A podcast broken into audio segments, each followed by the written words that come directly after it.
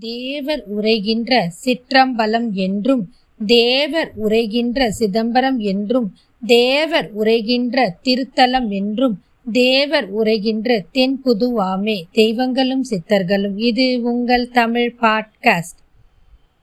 வணக்கம்.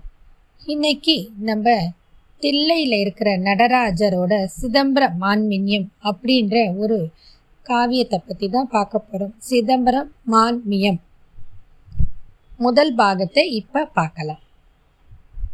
முன்னொரு காலத்தில் மத்திய தின முனிவர் அப்படின்றவர் ஒருத்தர் வாழ்ந்துட்டு வந்தார். இந்த முனிவரோட தலைமுறையை பற்றி தான் இப்போ பார்க்க போகிறோம் எப்படி நடராஜர் இந்த கோவிலுக்கு வந்தார்? நடராஜர் இந்த கோவிலுக்கு வரத்துக்கு காரணமானவங்க யார்? இந்த கோவிலில் நடராஜர் வரத்துக்கு முன்னாடி இந்த சிதம்பரம் மாநகரம் எப்படி இருந்தது? இதுக்கு என்ன ஆதியில் பேர் அப்படின்றத அடியேன் உங்கள் கூட பகிர்ந்துக்கிறேன். சிதம்பரத்தில் இப்போ இருக்கிறவங்க இதோட வரலாறு தெரிஞ்சால் அடியேன் கிட்ட பகிர்ந்துக்கோங்க. சிதம்பரம் அப்படின்ற பெயர் இப்போ சமீபத்தில் ஏற்பட்டப்பட்ட பெயர். இதற்கு முன்னாடி இதை தில்லைவனம் அப்படின்னு சொல்லிட்டு இருந்தாங்க. முன்னொரு காலத்தில் மத்திய தின முனிவர் அப்படின்றவர் ஒரு காட்டில் ஒரு சின்ன குடிசை அமைச்சிட்டு வாழ்ந்துட்டு வந்தார். அவருக்கு ஒரு பையன் இருந்தாங்க. அந்த காலங்களில் முனிவர்கள் அவங்களோட பசங்களுக்கு அவங்களே ஒரு குருமார்களாக இருந்துட்டு வந்தாங்க. தான் பெற்ற மக்களுக்கு தானே குருவாக இருந்து தன் மக்களை நல்ல வழியில் அழைச்சிட்டு போனாங்க.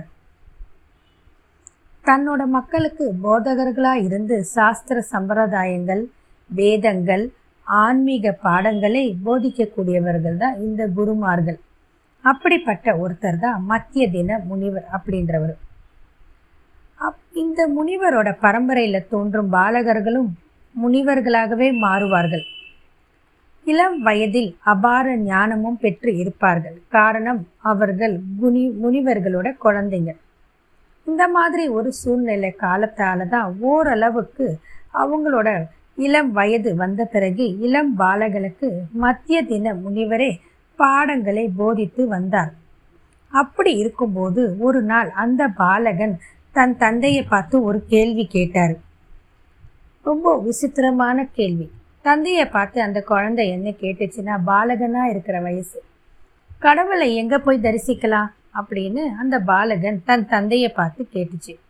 சிறு பாலகனாக இருந்தாலும் எப்படிப்பட்ட ஒரு சிறப்பான கேள்வி கேட்டிருக்குதுன்னு பாருங்கள் நம்மளோட குழந்தைங்கள்லாம் நம்ம பார்த்து என்னென்னமோ கேட்கும். ஆனால் இந்த குழந்தை இப்படி ஒரு கேள்வியை கேட்டிருக்குது. இதுதான் முனிவர்களும் ரிஷிகளும் வளர்க்குறதுக்கும் நம்ம வளர்க்குறதுக்கும் ஒரு சிறப்பான வித்தியாசம். இந்த பாலகன் இந்த மாதிரி அதுக்கு ஒரு ஞானம் வந்ததுக்கு காரணமும் அவங்களோட தந்தையான முனிவர் தான் காரணம். சிறு பாலகன் என்ன கேட்டாருன்னு பார்த்து அதிர்ச்சி அடைஞ்சிட்டாரு அவங்க அப்பா. பாலகனோட தவம் குறைவா இருந்ததுனால தான் அந்த மாதிரி ஒரு கேள்வி கேட்டிருக்கணும் அப்படின்னு அவர் புரிஞ்சுக்கிட்டாரு. அதற்கு அந்த முனிவர் தன் குழந்தைய பார்த்து என்ன சொன்னார்னா என் மகனே ஆகாயத்துக்குள் நின்று கொன்றே ஆகாயத்தை எங்கே பார்க்கலாம் அப்படின்னு நீ கேட்கிறியே? இது எப்படி நியாயமாகும்? பிரபஞ்சம் முழுவதும் நிறைந்தவர் கடவுள். ஆகாயமே கடவுளுக்குள் அடங்கிய சிறு தூசி.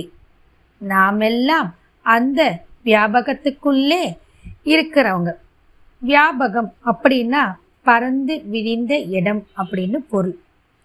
நம்ம அந்த வியாபகத்துக்குள்ளே இருக்கிற ஒரு சிறு அணுக்களை போன்றவர்கள்.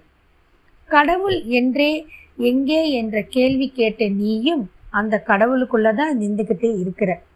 கடவுள் எங்கே என்று கேட்டாயே பூமி முழுவதும் கடவுள் உள்ள இடத்தில் மிக சிறிய சன்னதி ஆகும். அதில் பிறப்பெடுக்கும் உயிர்கள் தம்மை அறியாமலேயே தமது உடலை ஸ்துத உடல் அதாவது நம்ம இருக்கிறது ஸ்துல உடல் அப்படின்னு சொல்லுவாங்க. அது நம்ம ஸ்துல உடலை நான் தான் இது நான் தான் அப்படின்னு நினச்சிக்கிட்டு கர்வமாக வாழக்கூடிய வாழ்க்கை தான் நம்ம வாழ்ந்துட்டு இருக்கிற மனித பிறவி. தன்னுடைய சுட உடலை தான் என்றும் தன்னோட உயிரை தன்னோட உயிர்னு நினச்சிக்கிட்டு ஆக்சுவலாக இந்த உயிர் நம்மளோட உயிர் கிடையாது.